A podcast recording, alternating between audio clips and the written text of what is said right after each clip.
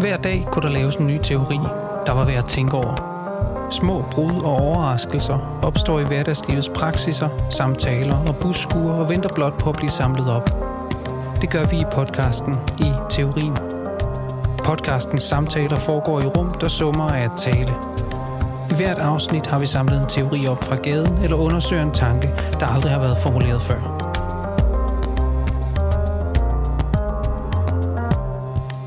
Se, om jeg kan mumle hele vejen over. Der er lidt langt over til jer. Jo, det kan godt være. Jo, det plejer vi. Nå, skal vi bare starte? Ja. Ja, men jamen, det vi skal snakke om, det er høflighed. Og vi har vist nok sådan en lille teori.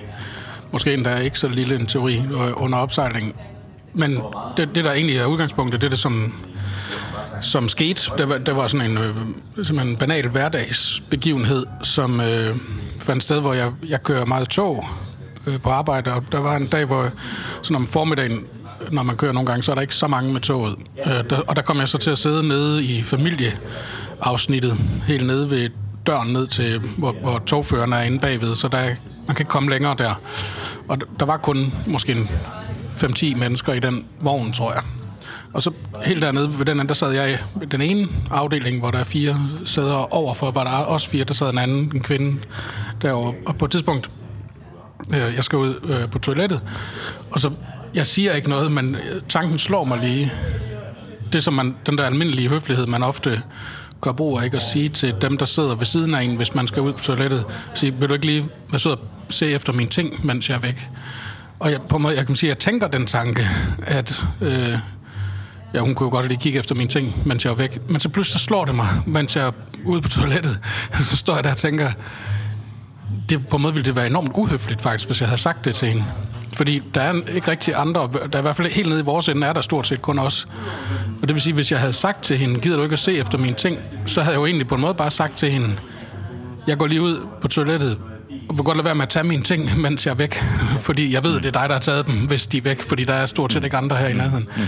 Og så begyndte jeg at tænke, jamen, er der egentlig en, er der en eller anden sandhed i den opdagelse, eller den tanke, altså at den høflighed, i hvert fald i det der konkrete eksempel, altså at det vi gør, når vi siger den slags ting til hinanden, at vi, man kan sige, der er i mindste, for at sige det på sådan en lidt banal psykoanalytisk måde, der er i det mindste en form for ambivalens i det, ikke? at på den ene side er det en form for høflig tiltale, vil du ikke være sød at gøre noget for mig, og det er høfligt at svare positivt og sige, jo, det vil jeg selvfølgelig gerne, og så sker der ikke mere, og man holder ikke øje med den andens ting. Men altså, at måske ligger der et eller andet, en, en eller anden form for subtil aggression nedenunder det, som måske endda er den mere oprindelige. Altså, at den, den, den, den oprindelige drivkraft bagved, det det er jo ikke sådan, at, at mennesker på savannen på et eller andet tidspunkt har sagt, kan du ikke lige kigge efter mine ting, mens jeg Når de lod deres går ud og laptop fanger den der kanin. rundt omkring og sådan noget. Det tror jeg da. Men altså, at, at der måske ja. i høflighed som sådan er en eller anden form for kulturel, kulturel aggression, der ligger lige under overfladen, kunne man sige, eller som måske endda en vis forstand er mere oprindelig. At høflighed er en form for regulering af vores øh, måder at øh, man sige, ville kontrollere, eller inddæmme, eller holde hinanden nede, eller... Men altså det, der slog dig på vej ud til toilettet der, var, at du i virkeligheden ville du på en måde have sagt, hvis du kunne tale direkte ud af posen, lad være med at tage mine ting. På en måde var det Ja, det, der slog ja, dig, det men, ikke- men at det så ville, altså den, det første, der øh, kom, det, der løb dig i hovedet, da du skulle formulere det, du skulle sige, var, vil du ikke være sød og kigge efter mine ting? Og det er Ja, den altså knap nok, fordi forskel. jeg, det er sådan helt privat patologisk, så tror jeg aldrig, jeg har sagt det til Nej, nogen. nej. Altså, jeg lader, tit mine ting ligge simpelthen i toget. Mm, Penge og telefoner og det hele. Jeg tænker, der er sgu nok ikke nogen, der stjæler det, fordi det ville også se mærkeligt ud, hvis man gik hen og tog de andres ting. Mm. Så jeg tror ikke, jeg har haft den der inklination egentlig at sige det, men det slog mig, man kan sige, Ja, sådan, retroaktivt, fungerer. at hvis man i den situation havde sagt sådan der, så ville der have været en underlig aggression i det faktisk. Men det er der jo i grunden også. Altså også hvis man rent faktisk tog det for pålydende. Tænk så, hvis man mente lige præcis, hvad man sagde. Ikke? Altså hvis der ikke var, var en, nogen som helst ambivalens gemt i det, men at du rent faktisk bad vedkommende, som sad over for dig om at kigge efter, altså hvad, er det, hvad betyder det overhovedet? Vil du ikke, hvis der kommer en, en eller anden person i Ja, elefanthue netop, med ja. et stort bat, vil du så ikke være risikere liv og op? for at øh, have vedkommende ikke tager min arbejdscomputer? eller, hvad, eller mit hvad rundstykke. det overhovedet? ja. ja, altså det er i grunden også en mærke, for der tror jeg faktisk, at man typisk så ville være nødt til at sige, ej, det er faktisk ikke, det, det tror jeg faktisk ikke, jeg vil. Ja. Jeg vil Nej, og der rører vi så, altså, og på en måde det, som vi så øh, hurtigt kom til at snakke om, det var jo så, at altså, vi har sådan en slags, der er, der er et eller andet enormt væsentligt ved høflighed, som sådan en, en grundlæggende kulturel form. Altså, og, og en af dem, der har været god til sådan ret skarpt at annoncere eller beskrive det, er jo Slavoj Zizek, som har en masse eksempler på dem, de der forskellige måder, vi tiltaler hinanden på, og inviterer hinanden, eller opfordrer hinanden til noget, hvor det så... Han, han for nylig brugte han et eksempel, hvor...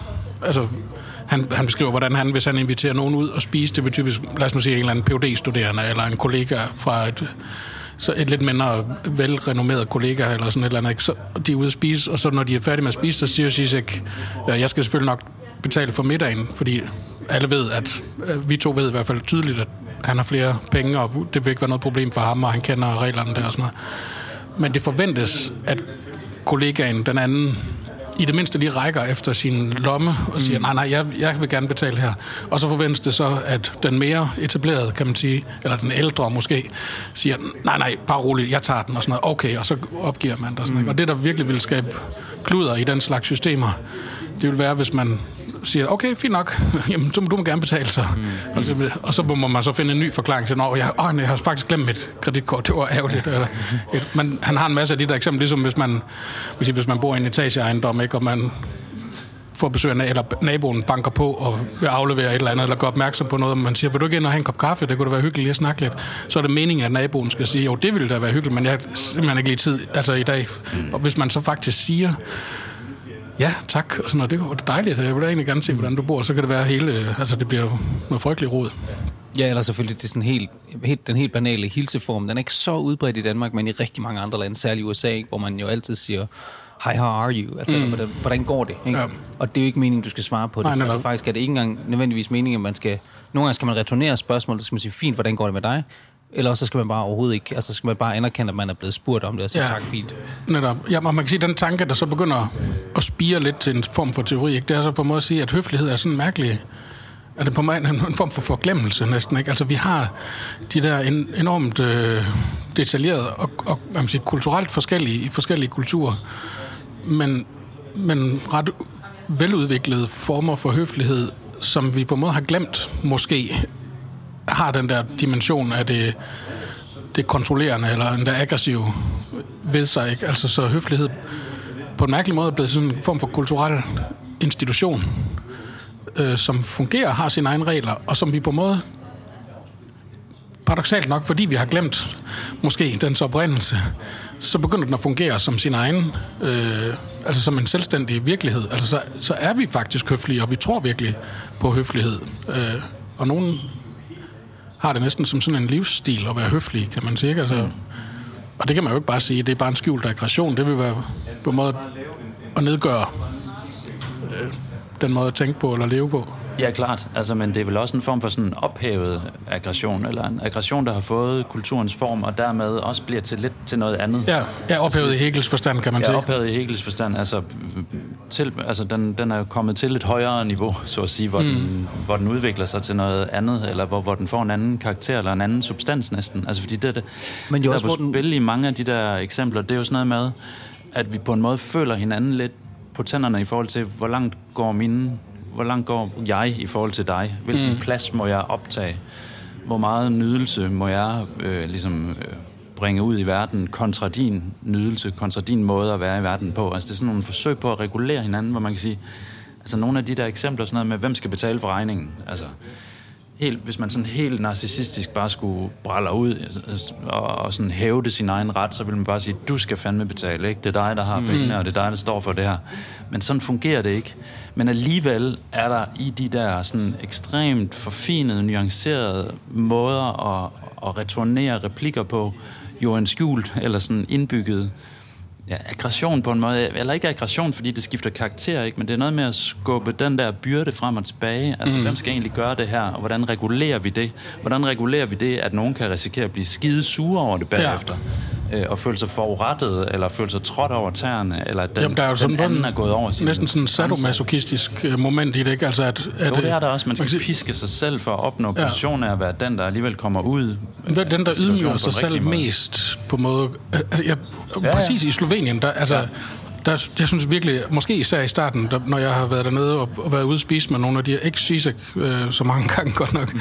men altså med nogle, af, med nogle af de rigtig gode venner og kolleger og sådan noget, ikke? Altså, Mhm. der er det, og jeg tror netop, fordi der har været sådan nogle lidt, alligevel nogle kulturelle sådan, koder, som var lidt anderledes. Altså så, så måske jeg har forventet, at når, når nogen, en siger, okay, men jeg skal nok betale, mm. Og så jeg siger, at det skal jeg nok, så, så er der en usikkerhed om, hvem er det en, der skal give sig her? Ligesom sådan en chicken race på en måde, ikke? Altså, hvem forventes til sidst at sige, okay, det er i orden, fair nok og sådan noget. Og det kan skabe en, en, en enormt akavet Altså, der spiller du situation. lidt med blind makker der på en eller anden Ja. måde. Ikke? Hvem- er den makker? Hvem er den store anden, hvor indenfor vi spiller det her spil? Ja. Men det, Det det giver en lyser jo også på en eller anden måde, hvis, altså hvis man skal sige det bare sådan øhm, helt øh, lægge det så klart ud, som man kan, at det, der er mærkeligt ved høfligheden jo også er, at det ikke er dens resultat. Altså, så resultatet er, ikke- resultatet er det samme. Altså, mm. Ja. du, har, du har inviteret mig ud at spise, det ligger åbenlyst i korten, at, at du, du betaler, men til sidst, så skal der lige være en lille udveksling, hvor jeg også af høflighedsårsager ligesom Ja. siger, ej, det kan jeg da sagtens lige, og skulle jeg ikke, og det er også så længe siden og sådan noget. Men, men, øh, men, og så skal den ligesom ende tilbage der, hvor vi begge to ved, den skulle ende. Så resultatet er det samme. Men, der er, altså, men den lille form tager sit eget liv. Altså, mm. øh, ikke slår sig selv ihjel, men den får sit eget liv. Det var i virkeligheden det, jeg ville sige. Jo. Altså. Og, jo, og så kan man... Nej, undskyld.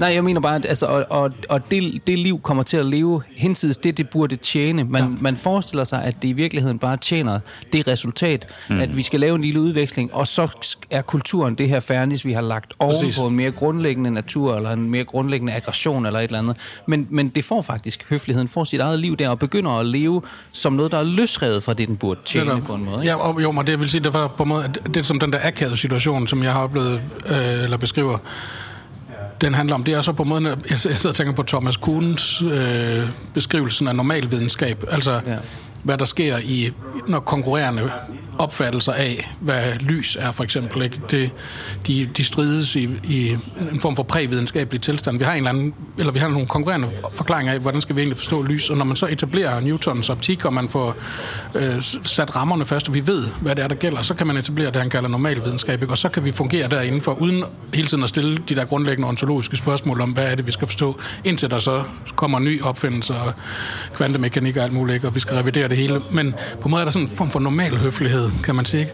Som, som vi oftest som, som er det der, som du beskriver det, ikke, Anders? Altså, den slags kulturel bedrift, som Freud kunne ville sige det, ikke? Altså, at vi, vi har etableret en eller anden form for fælles ramme for nogle rutiner og vaner og gestus, som vi reproducerer, uden at der egentlig sker nogen anden ting, end at vi har bekræftet vores øh, fællesskab eller vores forståelse af hinanden. Men det, der skete der i de der situationer, jeg beskriver, det er, at vi på en måde en før, før videnskabelig eller før høfligheds normalitet. Altså, mm. øh, hvor vi, ikke, vi er usikre på, hvad er det egentlig reglerne er her? Hvem viger for hvem her? Hvad var dit take på det? Altså, at det faktisk var en anden måde at regulere den situation på. Nej, det, var en, det er jo en uordentlig måde. Altså, vi har ikke etableret en... Der findes ikke lige nogen måde endnu. Fordi Nej, du det kunne er der- faktisk godt være den, der tog regningen. Ja, måske. Altså, ja, Man ved det ikke. en- og, for, og fordi situationerne måske også er forskellige. I en situation er det en, der er vært.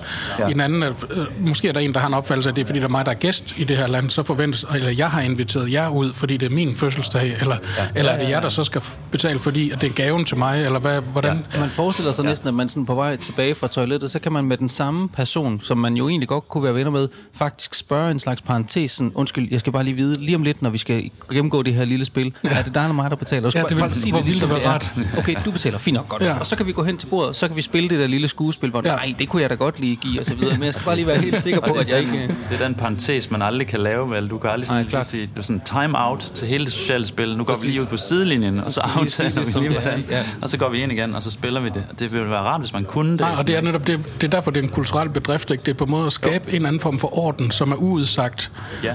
og som ikke kan eks- eksistere, hvis den bliver ekspliciteret, eller bliver... Nej, det vil Men det... det- ødelægge den, eller det vil gøre den til et nyt, meget mere raffineret spil. Hvorfor siger du så det? Hvorfor skal vi Ja, eksplicit meget sige, reflekteret, hvad det er, øh, altså, Men det er jo på en måde også hele pointen, fordi noget rent faktisk kan siges i det høflige, som ikke vil kunne siges i det der sted, hvor man forestiller sig, at høfligheden er trukket bort. Altså at høfligheden bare er det her ekstra Mm. lag, et, et tomt skuespil, vi lægger oven på vores egentlige replikker. Faktisk er subteksten noget andet, og det vi så eksplicit siger i diskursen er ligesom falsk, eller sådan har det her lille underlige skuespil. Nej, sagen er også den, at den diskurs, det skuespil, kan producere sin egen sandhed, som ikke engang lå, så at sige, under den i forvejen. Mm. Altså, og at, at der kan høfligheden pludselig faktisk generere, altså, eller et hvilken som helst kulturaliseret diskurs, kan på en eller anden måde øh, pludselig generere sandhedsmomenter, som egentlig bare var noget, det skulle have tildækket, mm. Mm. men som viser sig faktisk der i det der liv, som det får, som, altså et diskursivt liv, det får, at være et sted, hvor, hvor et brud, eller en ja. ny måde at tænke på, eller altså, og en kulturel form klart. måske i det hele taget Ja. kan eksistere. Ikke? Og det er den der affæbung, der er, ikke? Og jeg tror, altså det, man kommer tæt på i høfligheden, er sådan noget med den andens udgrundelighed i virkeligheden. Altså en ting er,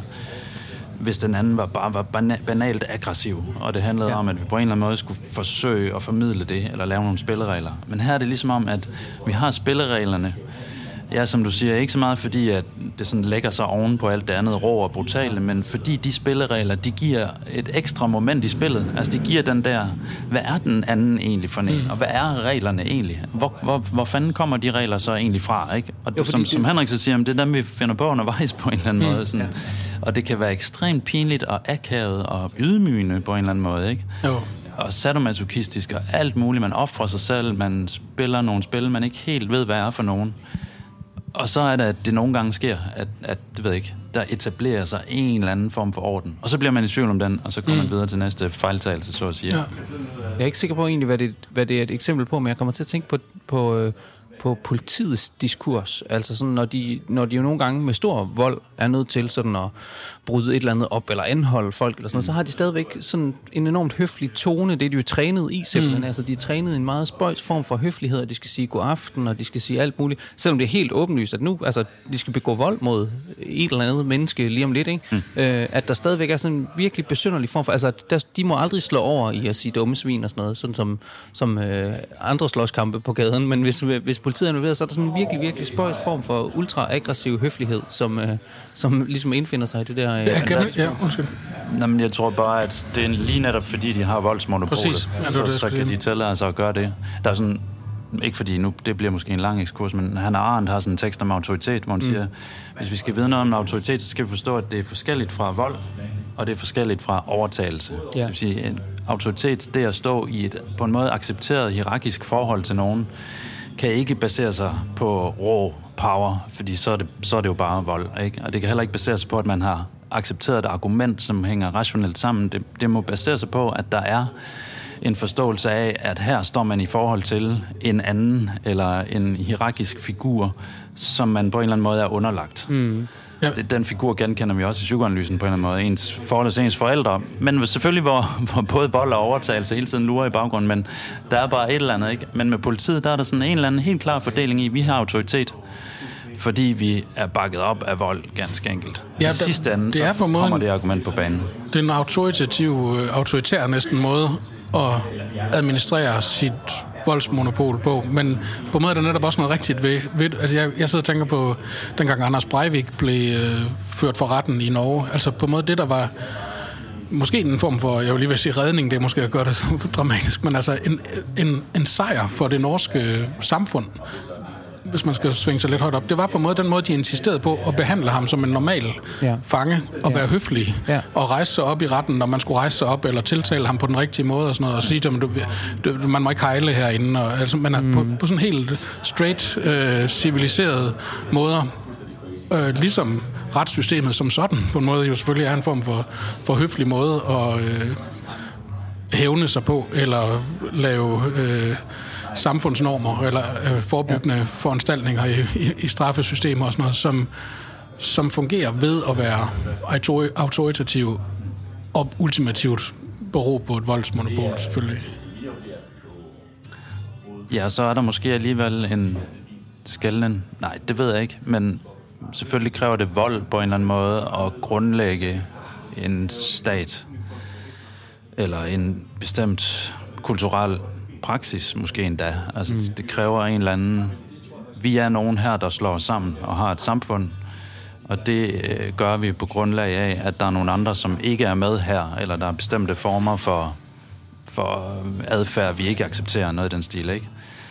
Men selve, kan man sige, lovens autoritet, eller det, at der findes retslige procedurer og praksiser og sådan noget, Altså, men det er der, det begynder at flimre lidt, ikke? Hvad, hvad er det baseret i? Det er klart, at politiet mm. er lovens forlængede arm, så de har baggrund i, at de skal have et... De har et volds... Altså, de har monopolet på at sætte vold og magt i, mm. hvis det er, mm. ikke?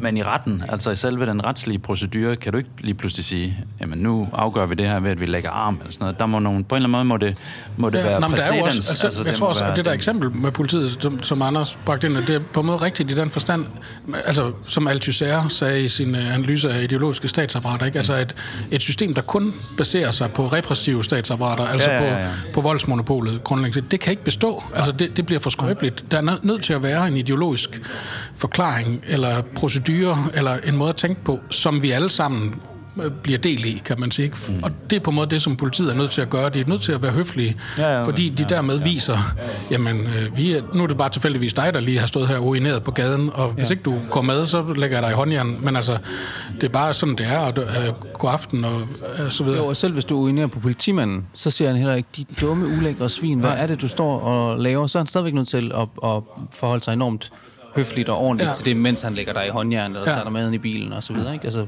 mm. Og det, måske er det faktisk også, måske spejler det netop noget i den diskurs, der er på Christiansborg. Altså hvor de også, når de sviner hinanden til ret åbenlyst der mm. i Folketingssalen, stadigvæk har den her helt vildt formaliserede, ja. høflige omgangstone og kalder hinanden her og fru. Og ja, og der, der er også den der, på måde, så siger man jo ofte det med, at det er godt, det er vigtigt, at vi fastholder den der ordentlige måde at tiltale mm. hinanden på. Vi vil vise, at vi har sådan et uh, demokratisk uh, offentlig samtale, hvor ja. alle er respekteret som borgere og sådan noget. Men på en måde skal man også huske, at der er også selve høfligheden i sig selv rummer en, en aggression, som vi har snakket om. Ikke? Altså, at det er netop ved at tiltale hvis man lægger mærke til nogle gange, så synes jeg, når man hører radiodebatter eller et eller andet, så, så kan man nogle gange høre politikere, der taler med hinanden, og så bliver de ved med, især når stemningen bliver lidt anspændt, mm. som her Messerschmidt sagde for et øjeblik. Ja. Hvis man begynder at sige her Messerschmidt i radioen, så ja. tager man den høflighedsform med derind og mm. viser på en måde, ja. Ja, nu begynder du altså at blive lige fræk nok, så nu, nu tiltaler jeg dig altså her Messerschmidt ja. Ja. og minder dig om, at vi har en kulturel orden og så videre, men ellers så skal jeg sgu nok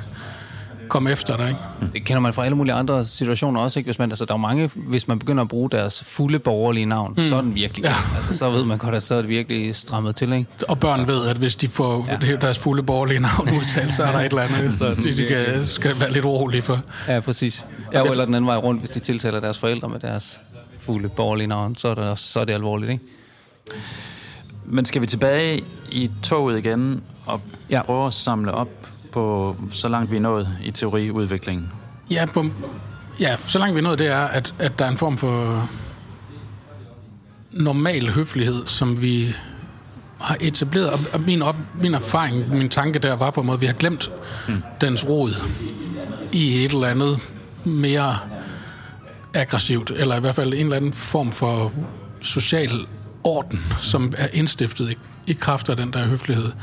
Altså, der var et andet eksempel, jeg, jeg lige nævnte, inden vi startede, altså i Centralasien, hvor øh, der er sådan nogle øh, nomadefolk og steppefolk, der i mange år, århundreder, øh, havde sådan tradition for at rejse rundt med deres dyr og så videre, og, og der var jo øh, almindelige konflikter og, og konkurrerende stammer og alt sådan noget, ligesom der jo er og der var, der, der var nogle ret avancerede regler for, at hvis man kom inden for dørtasken i det her telt, jorden, som var stillet op, så var man totalt fredet. Altså, så kunne man blive beværtet og skulle have mad og drikke og hvile, og man kunne lægge sig til at sove, uden at der var nogen, der kom efter en eller skar halsen over en. Men så snart man gik uden for dørtasken igen, så var man... Øh, hvad hedder sådan noget legitimt bytte.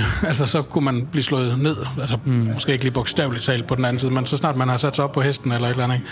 Og på en måde er der noget i det, som har at gøre med det, vi snakker om, altså at, at, at for at kunne fungere, må kulturen etablere en form for adfærdsregulering, som høfligheden er et virkelig veletableret udtryk for, og som vi måske netop, altså det var, ja, nu gentager jeg lidt, men altså, som Jo, vi måske har glemt bare- i ja. vores, Ja. når, og ligesom Althusser vil sige, når, et, når ideologien fungerer, har vi netop glemt, mm.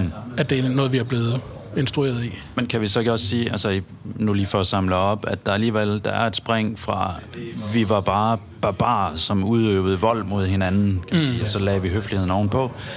Det var sådan en, en måske lidt naiv forestilling om, hvordan høflighed ville have udviklet sig til at sige, som vi også er kommet frem til, at jamen, i høflighedens spil selv kommer der noget andet frem, eller det er en anden form for aggression, vi pludselig får fat i der, som er noget mere flydende, bare for at sige det med en metafor, men, men som handler om, hvem er den anden egentlig, og hvad ja. vil den anden mig? Øh, hvordan skal vi regulere, regulere de måder, vi omgås hinanden på, hvor vi ikke engang på en måde kan være sikre på, at vi kender hverken den anden eller os selv, for så vidt, ikke? Præcis.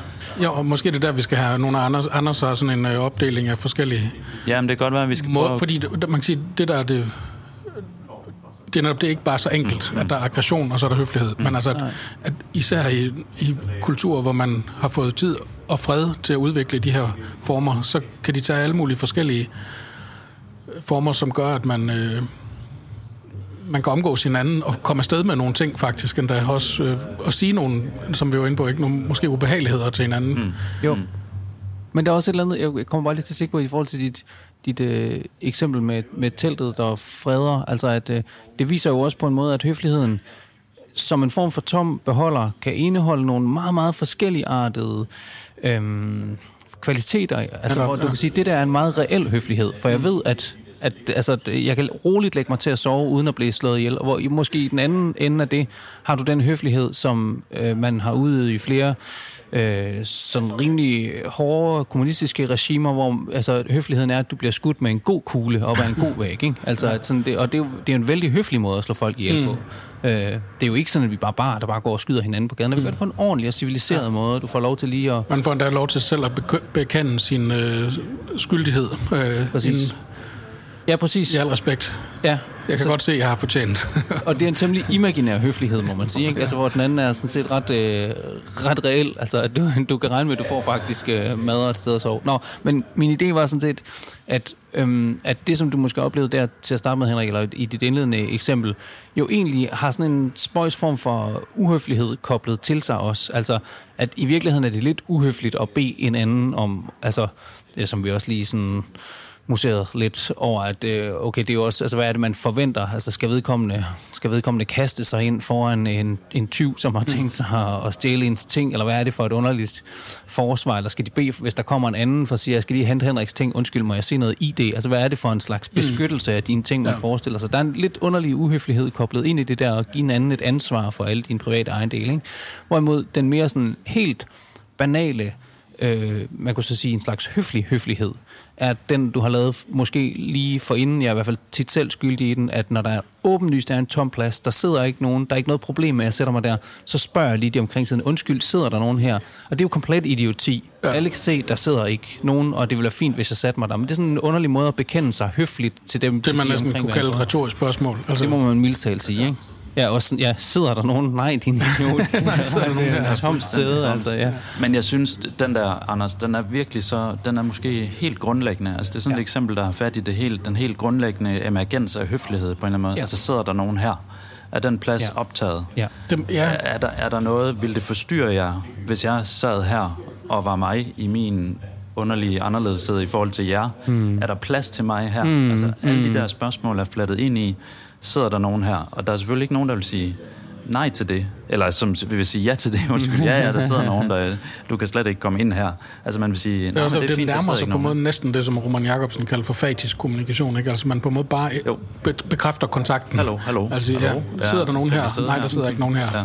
Mm. Som, ja, Men det er en 4-5 sådan minimale udvekslinger, der gør, at på, på en og samme tid, altså høflighedens regime indstiftes, pladsen øh, kan indtages, men det er under forudsætning af alle mulige implicerede ting. Altså, mm. jo, hvis du opfører dig ordentligt, hvis du ikke sidder og Ja. pakker din madpakke ud og spreder det ud over hele bordet, eller hører høj musik, eller mm. altså sidder der nogen her, jamen det, det kommer også lidt an på, hvordan det så udvikler sig derfra på en eller anden måde, ikke? Jo.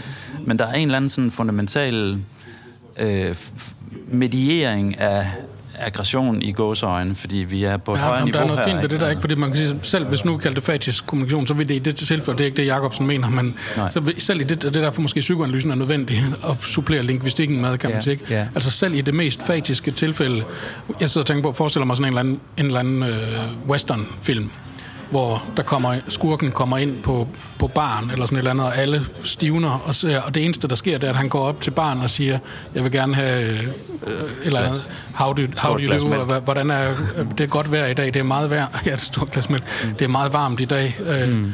og så er der helt stille, og folk begynder, s- sveden løber ned, og der er helt stille lige pludselig, ja, det er meget varmt, og så drikker han sin drink og betaler, mm. siger, nu må du have en fortsat god dag, ikke? og så går han på en måde, vi får alle de der øh, elementer af den helt retoriske, ja. fatiske høflighed, Ja. men med fyldt med spænding af, Jo. at den her civilisation kan bryde sammen mm-hmm. hvert øjeblik, det skal være. Ikke?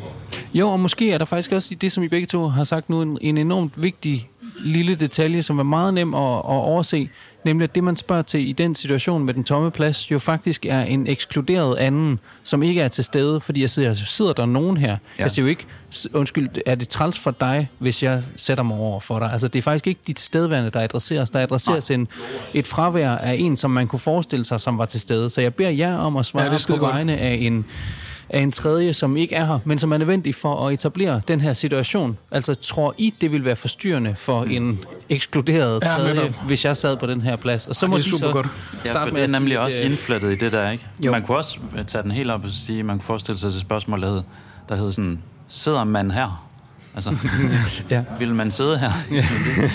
altså, vil, vil mandet, at det kunne være i orden, at man sad her? Jo. Ja, og der er noget af det, som... Altså, jeg sidder og tænker på det, som øh, øh, Derek Hook, en øh, amerikansk psykoanalytiker og filosof, har, har beskrevet som det transsubjektive. Altså, han, han, det er en læsning af Lacans øh, logiske tid og sådan noget, det skal vi ikke gå alt for meget ind i, men altså, det på en måde er der... Han har sådan en meget fin forklaring af, hvordan at det, som kendetegner den, den store anden som socialt felt, altså det, det, fælles, det kulturelle fællesskab, vi, vi opretholder med hinanden, det er på en måde netop, at det er et skridt ud over det intersubjektive. Og det er jo lige præcis det, du beskrev, Anders. Ikke? Altså, der, der er min egen subjektivitet. Hvor passer jeg hen i det her? Så er der det intersubjektive. Jeg er høflig over for dig. Men så er lige præcis den tredje plads, den etablerer, som du beskrev, det ikke et fravær i forhold til den anden, som, er så, som, som åbner feltet det for det, han kalder det transsubjektive, ikke? som går på tværs af, om der egentlig er nogen her, som ja. det går ud over, eller som vil være besværet af det her, men at vi simpelthen på en måde bekræfter vores, vores øh, tilhørenhed, eller hvad kan man sige, ja. i forhold til et socialt felt, et anonymt socialt felt, ikke? Mm. Jamen, der er selvfølgelig, altså sådan i, i, i konkret forstand kunne det jo være, at der var en, der var på toilettet, og som så kom tilbage. Så det vil sige, der var en anden, der havde den plads. Så der, jeg kunne ikke sidde der. Mm. Så det vil sige, jeg var som Klart. individ på en eller anden måde udelukket fra at sidde lige mm. i den her coupé. Ja. Men der kunne jo som, på en måde, det vi fisker efter, er, om der er sådan en tredje måde, eller en anden måde, lidt mere generel måde at forstå det på, hvor hvor altså, man skal på en eller anden måde forestille sig, om det overhovedet er muligt for mig at komme ind her og få en plads, mm. eller hvad? Er det ikke det, du... Altså med det transsubjektive? Nej, egentlig også, at, at, øh, at der på en måde netop i den der rene gestus netop er en form for bekræftelse af at et bredere socialt fælles, en social orden simpelthen. Altså, det handler ikke om din, det handler sådan set ikke om din øh, reaktion, eller om du bliver utilpas ved det, sådan, men det handler om, at i det, jeg spørger om den tomme plads, mm. så bekræfter vi vores, vores medlemskab af en, et kulturelt fællesskab, kan man sikkert. Mm. Den anden, den store anden, etableres, så at sige, i at blive henvist til, Ja. som den tomme plads, som kunne være besat af nogen, men ikke er det. Ja, man siger næsten, undskyld, hvad er din forestilling om den anden, ikke? Jo, Og, og uh, måske er det faktisk også der, hvor man kan sige, det, jeg tror, det er rigtigt nok, som du sagde, at den, den har en meget ren form. Det er også derfor, at man kunne kalde den for en høflig høflighed. Altså, mm. det er en høflighed, men som rent faktisk er høflig. Altså, ja. Den er høfligt etableret, den ja. høflighed. Så det er selvfølgelig det er en tomhed, men den har faktisk også diskursivt det moment, at den er høfligt etableret. Mm. Altså, den, den iscenesættes, så at sige, høfligt. Man kan jo sagtens have en, en høflig uhøflighed, det kan vi komme til lidt senere. Hvorimod, måske står den sådan næsten i diametral modsætning til det, der nogle gange også kan ske, hvis man kommer ind i en togkupé, hvor der så nærmest kun er tomme pladser, og så sidder der lige en eller to mennesker et sted, så kommer man her og siger, undskyld, jeg har faktisk den plads der, ikke? Altså sådan, som om, ja, det er kunne du uhøfligt. ikke have, ja, det er da helt vildt uhøfligt, og alligevel er det ikke, men det kan jo fremføres på præcis, i, i præcis Formelt samme... set er det sådan set høfligt, ja, kan man sige, eller... Ja, Ja, fordi eller det, det, det er en del af den kulturelle orden, orden, ja. at det er min plads, og vi plejer... Altså, ja. der, der er jo, altså, når der er man kunne næsten sige den modsatte situation, ikke? når toget er fyldt, og jeg har reserveret en plads, og det, det har altså fordi, jeg har ikke øh, lyst til at stå op hele vejen i varmen Jeg skal fra arbejde, København til. Aarhus, ja. mm. og jeg skal arbejde og sådan noget. Så det er en veletableret kulturel norm, at fint, det accepterer jeg. Jeg rejser mig op, og selvfølgelig, og der er ikke mm. nogen spørgsmål overhovedet. Men det er på en måde også en form for uhøflighed, jo. i virkeligheden. Men jeg ved ikke, om Ja. det er en høflig uhøflighed, så måske i virkeligheden. Altså, det, det er på en måde en høflig henvendelse. Men, den, men det, jeg gør, det er egentlig, at jeg siger, kan du fjerne dig fra min plads? Ja, klart. Ja, og, og, og hvor du kan sige, den, den åbner for en hel stribe af andre uhøflige høfligheder, fordi at hvis jeg så omvendt sagde, ja, men så skal jeg nok lige se din pladsbillet. Altså, så det vil, men, men, men du har selv åbnet for det spil nu, ikke også? Altså, hvis vi ligesom skulle... Ja. Og det ville jo virkelig også være meget, meget... Altså den der situation med, hvor man skal have en væk fra en plads, er nogle gange nemmest at ordne uden ord, sådan at man sådan lige kigger på, og så lige sådan, sådan drejer med fingrene frem og tilbage, sådan, ah, det er faktisk min plads det der, uden at sige det. Jo. Så okay, den anden nikker lige, fint Ja. nok. Hvis man har en rejsepartner, så kan man nøjes med at sige det til den anden. Sådan, Nå, sæde 67, det er faktisk her, vi skal sidde. Ja, ja, sådan lidt højt. Sådan. Nå, okay, så kan de andre. Nå, men det det der med, når det først er indskrevet i det, i den, i det symbolske og sådan i en direkte henvendelse til den anden, så, bliver det, så begynder de der pinligheder med, hvor den anden så kan påstå, eller så kræver at se billetten og sådan noget, ikke? så bliver det sådan lidt...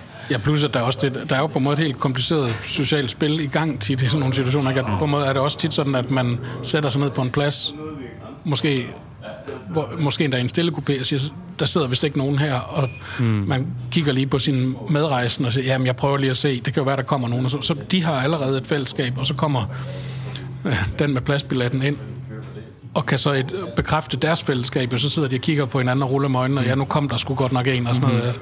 Ja. Så der, ja, Ja, der der er er flere dimensioner. Men så måske kan man også bare sige, eller måske det er det, vi faktisk efterhånden har etableret, så at høflighed har at gøre med en slags mellemstation. Altså det er en, det er en måde at undgå en meget klar direkthed på. Altså, du, jeg tror, du formulerede det før, Brian, at sige, at sådan, den, den høflige, den eneste høflige måde at smide nogen væk fra pladsen på, er ved at undgå at adressere dem direkte, men at sige det til nogle andre, som giver dem lejlighed til faktisk at, at holde masken, så at sige. Altså, det er jo også en, en øh, det, er jo, det ligger jo i sproget der, ikke? at man, okay, jeg kan faktisk jeg kan undgå at, at tabe masken ved at, ved at bare høre, at nogen har talt om det, så kan jeg selv rejse mig op og faktisk lave en slags høflig gestus, hvor det er jo ikke en høflig gestus, hvis nogen beder dig om at flytte dig, og du så gør det, altså så okay, så mm. må man ligesom bare underkaste sig det. Så spørgsmålet er, hvad den her mellemstation betyder, altså hvad det tredje punkt imellem tilsyneladende to subjekter, mm. hvad det betyder. Det er jo signifiancens sted, ikke? Altså, det er, jo, det er jo det sted, hvor man snor sig omkring noget, der egentlig bare skulle tomt ligesom rejse, som man forestiller sig, at en signifiant er noget, der rejser mellem to subjekter, men mm. Lacans pointe vil jo faktisk være noget andet. Altså, at den repræsenterer subjektet for en anden signifiant, og mm. det er jo høfligheden. Altså, det er høfligheden, som er inkorporeret i det der sted, hvor den, hvor den laver det lille spring til venstre, før den kan, den kan adressere den anden overhovedet. Ja, man kan også, jeg kommer til på Lars von Triers øh, film, den der Direktøren for det hele. Den handler på en måde også om en høflig måde at udnytte sine kolleger på. Altså, der er øh, Peter Gansler er, er sådan en virksomheds... Ja, ejer, de har kollektiv ejerskab, det er lige meget en lang historie, men han, han begynder at udnytte de andre, og så etablerer han en fiktiv fortælling om direktøren for det hele, som er i USA, som er den, der vil have, at nu skal der ske det og det, som han sådan mere og mere manipulerer de andre med, og det bryder sammen for ham og så videre. ikke? Men altså på en måde, det, er- det er en høflig måde at være grov og kynisk og udbyttende i forhold til sine gode kolleger og venner og så videre. ikke? Ja, jo, jo, jo. Det er jo byråkratiets sådan måde høfligt at dække. Altså, alting, Ja, det kan man sige, har- men det er netop den der henvisning til noget tredje, noget udenfor. Ja, ja. Og det er også den høflige måde, man reducerer personale på universiteterne eller hvilken som helst virksomhed. Ikke? At man siger, jamen, det er egentlig ikke fordi, jeg har noget mod dig, men, og der er ikke nogen bestemt grund til, at det lige er dig, der skal fyres, men nu er det jo sådan, at Ja, der er sket det og det, og vi har de og de ting, vi skal leve op til og sådan noget. og vi er rigtig glade for dig som medarbejder, og du er vældig Ja. ja. dygtig og sådan noget, men vi bliver desværre nødt til er bestemt ikke noget personligt i det i hvert fald. Nej. Ja, men det, for det, dig? så det er noget med, ja, det er noget med at henvise til det der tredje, altså grund til, at du skal fyres, ja, det ligger i, hvad ved jeg, det står skrevet et andet sted, eller det er direktøren, der har bestemt det, og direktøren kan vi ikke lige få fat på, sidder i USA et eller andet andet sted, eller hvad det nu er. Man henviser til noget tredje, til noget udenfor, for at kunne give mm. mening til forskellige ting, der skal foregå. Men måske er det så alligevel, jeg sidder bare og tænker på, at der sådan, hvis vi kalder det for sådan høflig høflighed, altså der er sådan et, et bundniveau for høflighed, hvor mm. man refererer til Det er jo noget. en måde er det uhø- uhøfligt at fyre nogen, kan man sige. Ja, ja, ja.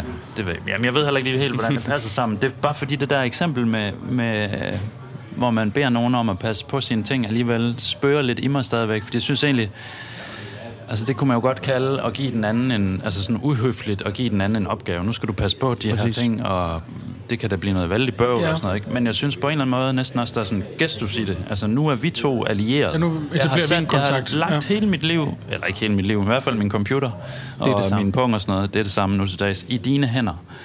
Øh, og, og det er sådan en helt vild gestus, faktisk. Jeg, vi kender ikke hinanden overhovedet. Du er en mm. komplet anden. Mm. Men det glemmer vi lige et øjeblik. Vi, vi lader som om, at vi faktisk har kendt mm. hinanden i, Jamen, altså, det er en altså, god formulering. i umindelige tider. Ikke? Jo, det er en og god så får du det ansvar. At, at, at uh, høfligheden er det sociale bånd på måde, kan man sige, ja. der indstiftes ja. eller bekræftes, mm.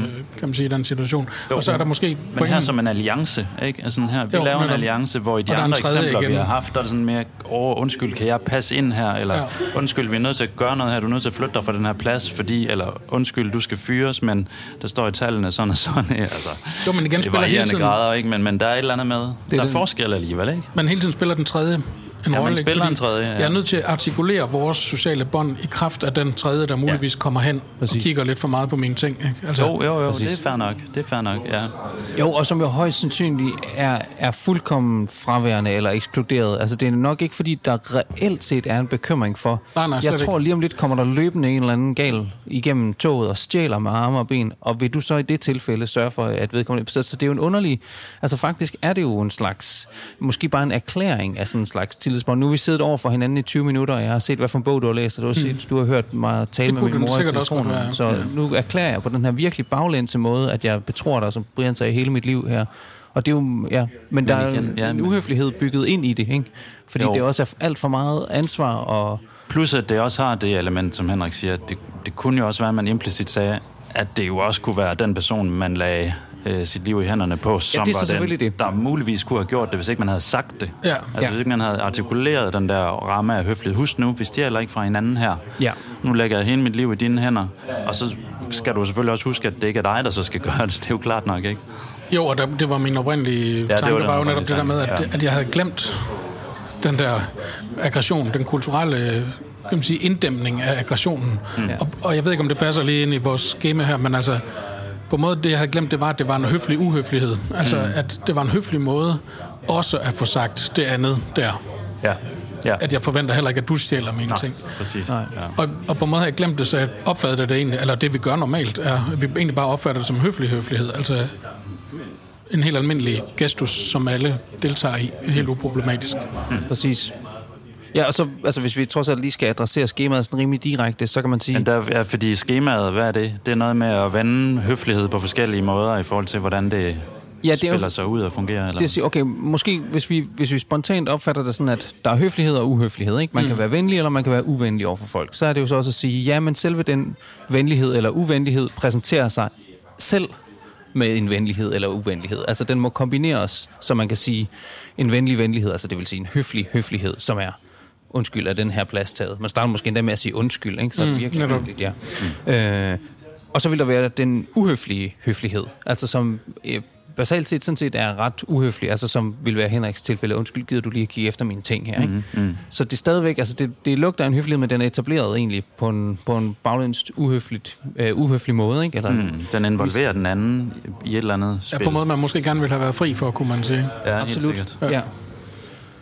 Og hvor, øh, jo, så var min idé at sige, at der må også kunne findes en høflig uhøflighed. Altså noget, som dybest set faktisk er ret uhøfligt, som for eksempel hvis man, jeg tror mit eksempel var sådan noget, hvis vi skulle blive i toget, som at, at, at gå over i en, i en anden, øh, hvad hedder det, sådan en sektion af, af stole og bede nogen om at tage et billede af en, eller sådan noget. Mm. Som egentlig, det er jo egentlig ret irriterende at blive bedt om, eller blive afbrudt i. Øh, men det er selvfølgelig stadigvæk, det, det kan sagtens bære den der helt kulturaliserede, høflige form, altså hvor man stadigvæk sådan, det, ja ja, det er selvfølgelig ved at det, siger man så, ja det kan jeg da sagtens lige, jeg, nu tager jeg lige et par stykker og sådan noget, ikke? Øh, men det er egentlig dybest set ret irriterende, og så kan man godt forestille sig, at man kan gå tilbage til de venner, man sad med, og så kan man egentlig godt sige til dem, gud, det var da irriterende, de kom og afbrød os for, at vi skulle tage et billede af deres åndssvage fødselsdag, eller et mm. eller andet, ikke? Man lige sådan skulle, men den, den overfladeformen for at blive det der lidt simple binaritet mellem overflade og underside, vil så være jo, at, at man stadigvæk, når man giver telefonen tilbage, siger, åh, men god fødselsdag, og det, var da, det, var da, det ser da hyggeligt ud herover. Altså man kan selv godt spille med på hele det høflige mm. spil, men dybest set er det en ret uhøflig ting at blive spurgt om, eller at blive spurgt om, man kan låne Det er jo det, som, er, som kendte skuespillere og sådan noget oplever hele tiden, ikke? Når, når de skal tage selfies med folk. Ikke? Det er jo enormt uhøfligt, egentlig, jo. at komme og bede om... At nu skal du med på et billede sammen med mig, øh, og i øvrigt skal du afbryde din samtale, du lige havde med en eller anden. Præcis. Ja, eller din tur ud og handle, eller dit alt muligt. Ikke? Ja. Nå, jamen så er det klart, at så i den sidste ende har vi selvfølgelig bare øh, altså en uhøflig uhøflighed, som er en uhøflighed, men som decideret også præsenterer sig uhøfligt. Altså hvis man bare sådan helt groft og broten siger til nogen, gider du godt lige at flytte dig, du sidder her og fylder, eller mm. selvom det måske i virkeligheden... Øh, det, altså det, man kunne opnå præcis det samme, og det er igen mm. for at sige, at, at mm, høflighed har for så vidt ikke så meget at gøre med resultatet. Altså selvom at det vil være sådan den mest banale sociologiske analyse, at sådan, det er måder, hvorpå vi kan opnå et eller andet, som mm. ellers ikke lige ville kunne siges i sproget. Men det er ikke nødvendigvis det, der er tilfældet her.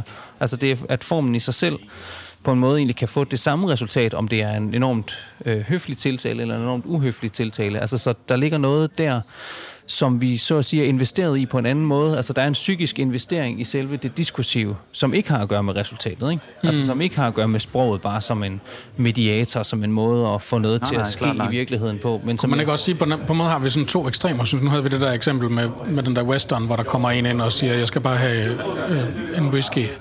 Og på en måde har vi den anden Jeg sidder og tænker på, at vi igen i toget. Lad os nu sige, der sidder kun måske tre mennesker i en togvogn, ikke? og så kommer der en ind, Øh, og der, der sidder der er så langt imellem dem, at der er simpelthen ingen, og der er ingen pladsbilletter, der er ikke noget overhovedet, men den, der kommer ind, kommer ind og går helt ned til den næst sidste plads og siger, vil du godt flytte dig fra den der plads, jeg vil gerne sidde her. Ja.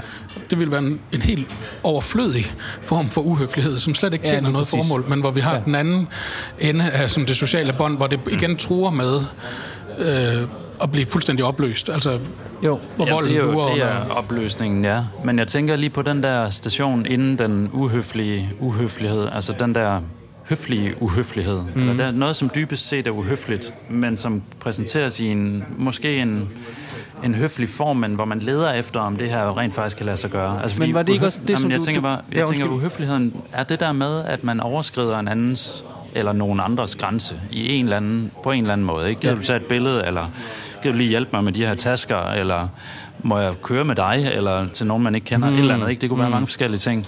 Og det, men det kan godt præsenteres i en høflig form. Og jeg, altså, nogle gange kan jeg godt blive meget fascineret af mennesker, der tør det der. Altså som tør ja. på en eller anden måde at lave en form for uhøflighed, som de satser på, at den anden alligevel opfatter som en høflighed, eller på en høflig måde, i en høflig form.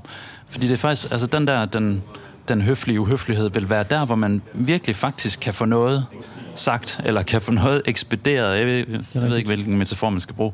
Men altså, der kan opstå faktisk et moment af en, af en autentisk kontakt, eller noget af den stil, ikke? At man, af at man brutalt involverer den anden i noget, som den anden rent faktisk godt kunne spille med på, eller være en del af.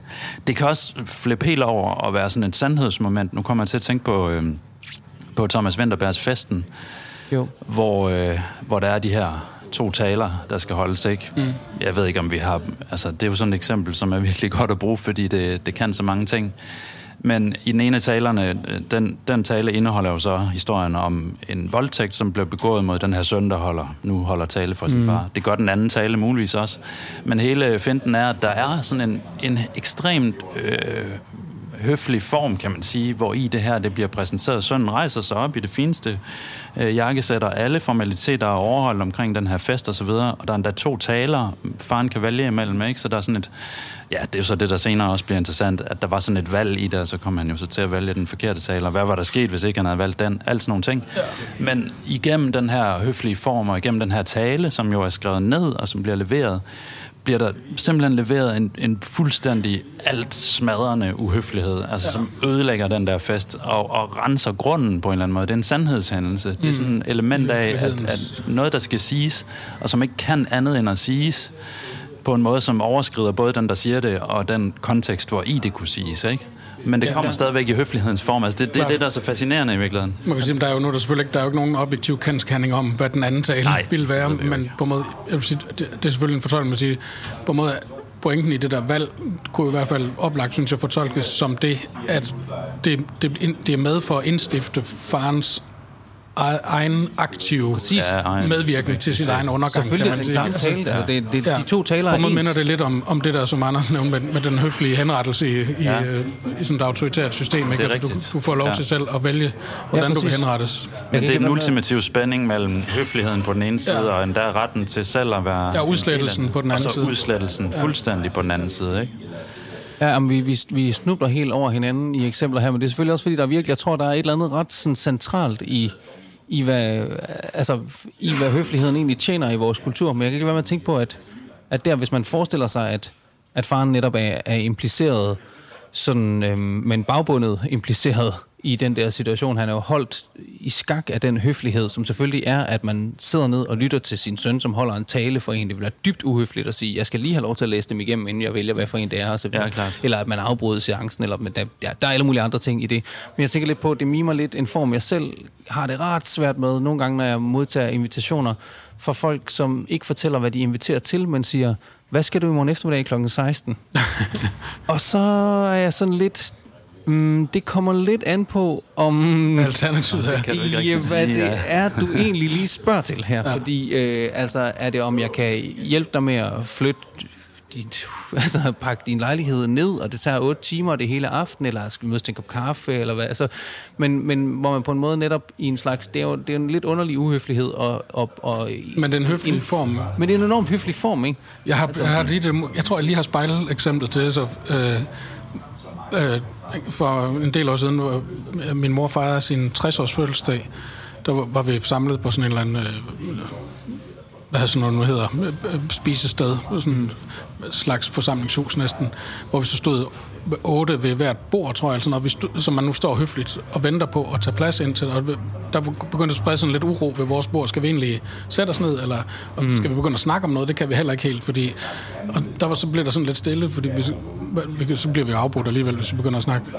Og der stod jeg så ned i den ene ende, og i den anden ende stod øh, Ja, nu siger jeg bare, at det er lige meget hans navn, fordi det altid klinger med et navn. Bjarne Schødt stod nede i den anden. Mm-hmm. Og, så, og, og, vi stod der sådan og kiggede lidt frem og tilbage. Vi har ikke, han var mine forældres venner, og en af deres venner har vi ikke set hinanden i mange år sikkert. Og sådan noget. Hvad skal vi lige sige i den der akavede situation? Der er ikke nogen, så lige så kigger han så ned på mig på tværs af bordet og siger så højt, så hele bordet meget tydeligt kan høre det til. Du har satan ned med det, ellers lagt dig ud, Henrik. og, var det, det, var, det var så, så brutalt uhøfligt. Så, ja. altså, man, en, man ikke har set i lang tid, og man tilhører forældregenerationen, og mm. altså, hvad, hvilke traumer og komplekser kunne det ikke skabe? Og sådan noget. Ja. Men på en måde fungerede det faktisk som mm. en form for indstiftelse af en eller anden form for bånd der, hvor vi ikke rigtig vidste, hvad skulle vi nu gøre? Ikke? Altså, Godt nok kan chance at tage. Altså, Men det er den der chance, ikke? Nu kommer jeg til at tænke på et andet eksempel, som du selv har fortalt, Henrik. Vi kan bare klippe det ud, hvis det er, hvis det, hvis det, hvis det, er det. Men, men den hilsen, du fik i det her program i, nogensinde. Slovenien af Aleš Bunta, da du var dernede for Ja. nylig. Jamen, har jeg, som også var sådan har jeg en, ikke nævnt det engang før her? Nej, det kan jeg ikke huske, om jeg har. Det er også lige meget. Så gør jeg det nu i hvert fald. den har lidt den samme karakter, af sådan en tvetydig uhøflighed. Nej, jeg har nævnt det for mine studerende. Ja, jamen, prøv at, Ja, det var, øh, igen, en god kollega i, i Slovenien, apropos vores akavede høflighedsritualer, den er, men virkelig en god ven. Vi har ikke set hinanden igen faktisk i lang tid efter corona og alt det der. Vi har aftalt, aftalt at vi så skal mødes. Øh, han kommer ned til hotellet, hvor jeg er blevet indlogeret, øh, og så står han udenfor og venter øh, ude på fortorvet, da, så, da jeg så kommer ud, der er så det første, han, han siger, der er på det, min, øh, min krop kommer lidt i fokus af det første, han, han siger der, ah, Mr. Bjerre, you have lost some weight, og det var, okay, det var. Okay. som, og så, så tilføjede han så nærmest som en eftertanke, and kept some. så, og det, var, det var virkelig, og på det er måde, meget smukt. men på en måde, jeg tror, nu nærmer vi også noget af det, som vi har snakket lidt om inden, ikke? at der kan være et, altså et felt, måske mm. hinsides høfligheden på en måde næsten, ikke? Altså, hvor høfligheden ikke længere spiller, eller den spiller en rolle, men som en form for, nu snakker Brian om affæbungen før, ikke? Altså, hvor på en måde he, hele høflighedsspillet på en eller anden måde bliver næsten ophævet i den forstand, at vi kan finde en måde at adressere hinanden på, hvor vi viser, at vi har et bånd, Ja, vi har noget, vi har et ærne med hinanden. så at sige, på en måde, ikke? Jo. Må jeg ikke lige sige, fordi jeg tror, det er en anledning til at lave en god skelnen mellem uhøflig høflighed på den ene side, og så øh, høflig uhøflighed, som mm. vi har gang i her, fordi den uhøflige høflighed kan i nogen sammenhæng præsentere sig som en uforbeholden ros, man modtager af nogen. Altså det vil sige, altså sådan en virkelig skamrosning af en, som egentlig vil være en form for høflighed og en knyttelse af en alliance, et socialt bånd. Øh, man bliver præsenteret ind i en eller anden sammenhæng, eller ja. til en konference, eller til en familiemiddag, eller til et eller andet. Og man bliver simpelthen skamrost. Altså her har vi det, det fineste mm, væsen, mm. og som er så dygtig, og som gør sit arbejde så godt, og er så sød ved sine børn, og ved alle medkommende møder og sådan noget. Og man bliver sådan helt, åh, det kan ikke være i det der. Altså, hvad er det, du vil med mig på en eller anden måde? Det kommer til at føles uhøfligt, faktisk, fordi man træder voldsomt ind over, i den der ros, træder man voldsomt ind over en grænse, mm. og man bliver impliceret i eller man bliver allieret på en måde, man faktisk ikke har lyst til. Altså, der kommer til at sidde sådan en underlig plet på en, eller en, et ideal stemplet i panden, som man på en eller anden måde synes, man så skal leve op til, eller hvad øh, overjaget kommer ind, og hele den der dialektik går i gang. Mm. Hvorimod den omvendte, altså den høflige uhøflighed, hvor man starter med at sige, Nå, men du, du har da godt nok lagt dig ud, eller mm. hvad fanden har du gang i, eller hvad ved jeg, et eller andet, ikke? Altså, og det er selvfølgelig kontekstbestemt på en eller anden måde. Der er i visse situationer, det kan lade sig gøre, at man træder ind over en grænse, og så kan man faktisk få noget meget fint ud af det. Ikke? Altså, det er, sådan, der er virkelig, det er to former for alliancer, eller det er to måder at, at knytte et socialt bånd på, som virkelig har to forskellige vægtninger. Mm. Men som begge to på en eller anden måde, den ene har en høflighed som indhold, kan man sige, men i sin form, eller i den måde, man bliver indskrevet på i den der... I sin understrøm, kunne man næsten sige, måske. Ja, måske. Ja, det er svært at sige, ikke? men i den der vilde ros mm. bliver man kastreret, og man bliver ja. sådan pillet fra hinanden også, ikke? fordi det er sådan, der er en aggression i, at nu roser jeg dig, for eksempel, helt til skyerne, ikke? Nu kan du ikke andet end at falde sammen, hvis du prøver på at leve op til det. Ja. Der er sådan en uhøflighed, øh, faktisk, som, som kommer på tværs på den måde. Hvorimod på den anden måde, jeg starter med at punktere dig, mm. og sige, at, øh, hvad ved jeg, et eller andet. Mm. Du, du skulle da... Men det, er det ikke det, det, det samme, altså, men, men der har man et eller andet, man satser på, at vi alligevel har et eller andet sammen, som er meget mere end det, eller som er... Mm. Jo.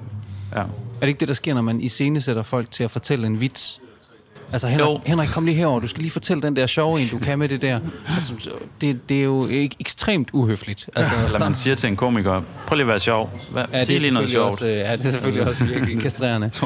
Men jeg tror, vi, jeg tror, vi nu er ankommet der, hvor man kan sige, okay, så vi, vi har Mm, høflighed har at gøre med en slags understrøm. En understrøm er noget, som pludselig øhm, viser sig ikke bare at være et, hvad skal man sige, et essentielt funderet et eller andet, som skal dækkes over med høflighed, men som, som pludselig viser mere om, altså ved den der tilsyneladende overflødighed, som høfligheden er, kommer man faktisk til at fremvise noget ved understrømmen, som pludselig viser sig at være mere sandt, end, end det kunne have været adresseret på alle mulige andre punkter. Ikke? Og en måde at formulere det på, kunne måske være at sige, at at høflighed har at gøre med en slags mistillid, en grundlæggende mistillid mm. på en eller anden måde, eller øh, grundlæggende, det ved jeg ikke, om den er, måske den spontane nogle gange, ikke?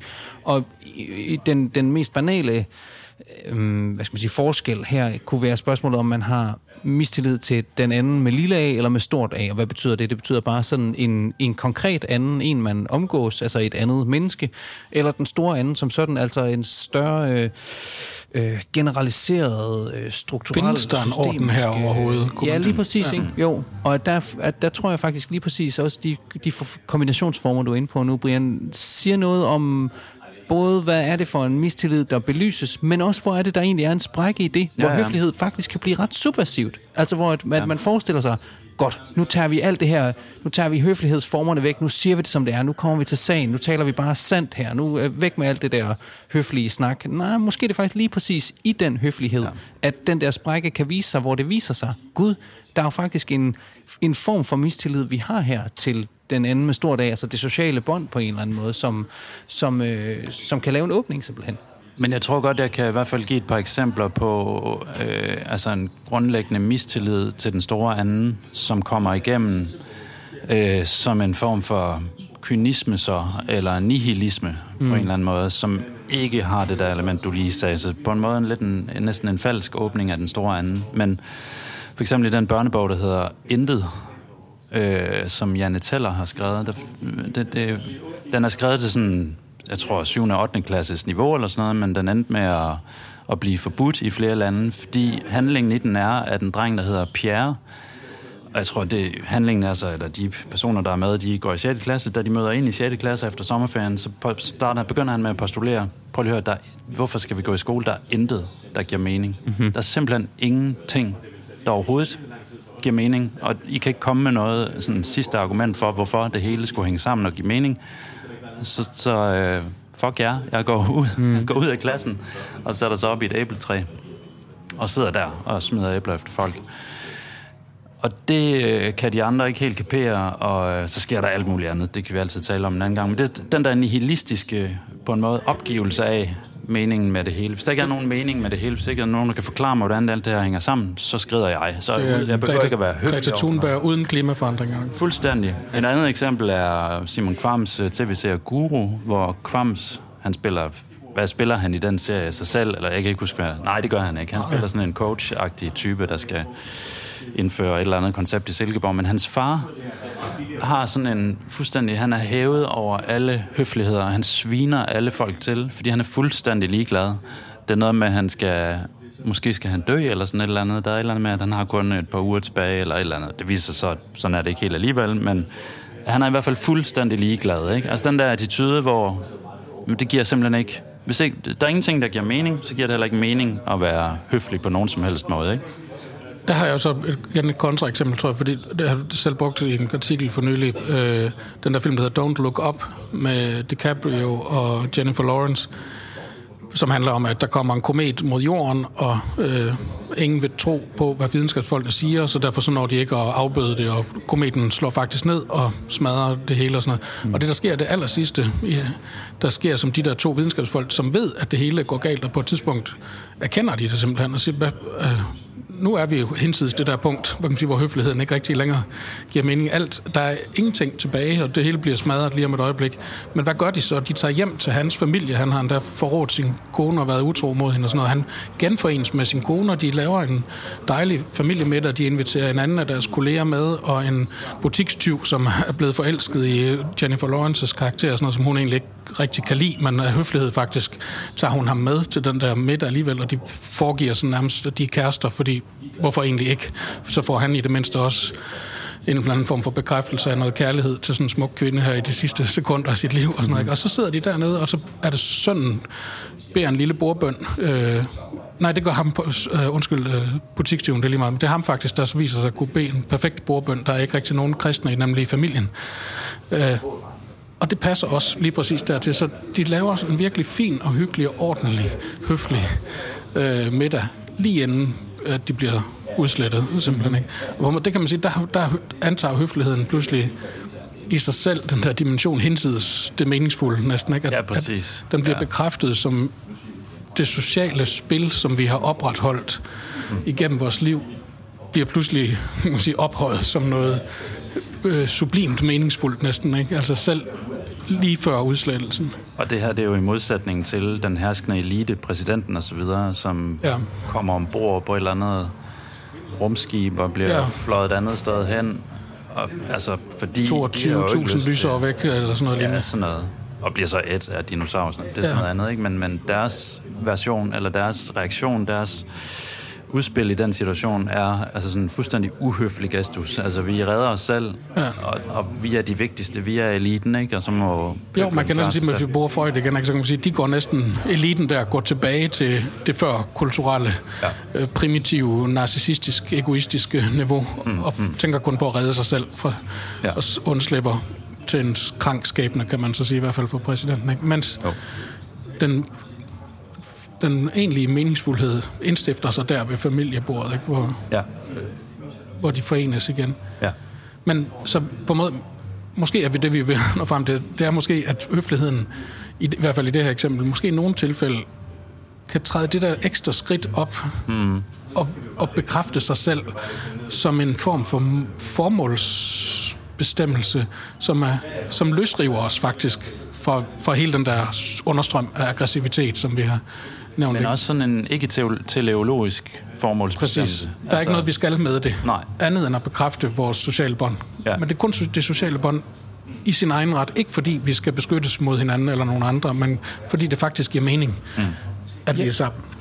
Ja, og der er der faktisk også det, altså at lige pludselig bliver det sociale bånd genuint. Mm. Altså, at, der, at faktisk opstår der en ægthed i en tilsyneladende kunstig form lige der, ja. ikke? Og kun fordi den har fået den tilsyneladende kunstige form, er der plads til ægtheden. Altså, ja. den, den, det kunstige har ikke tildækket det ægte. Det har tilladet det at blive født nærmest, ikke? Ja.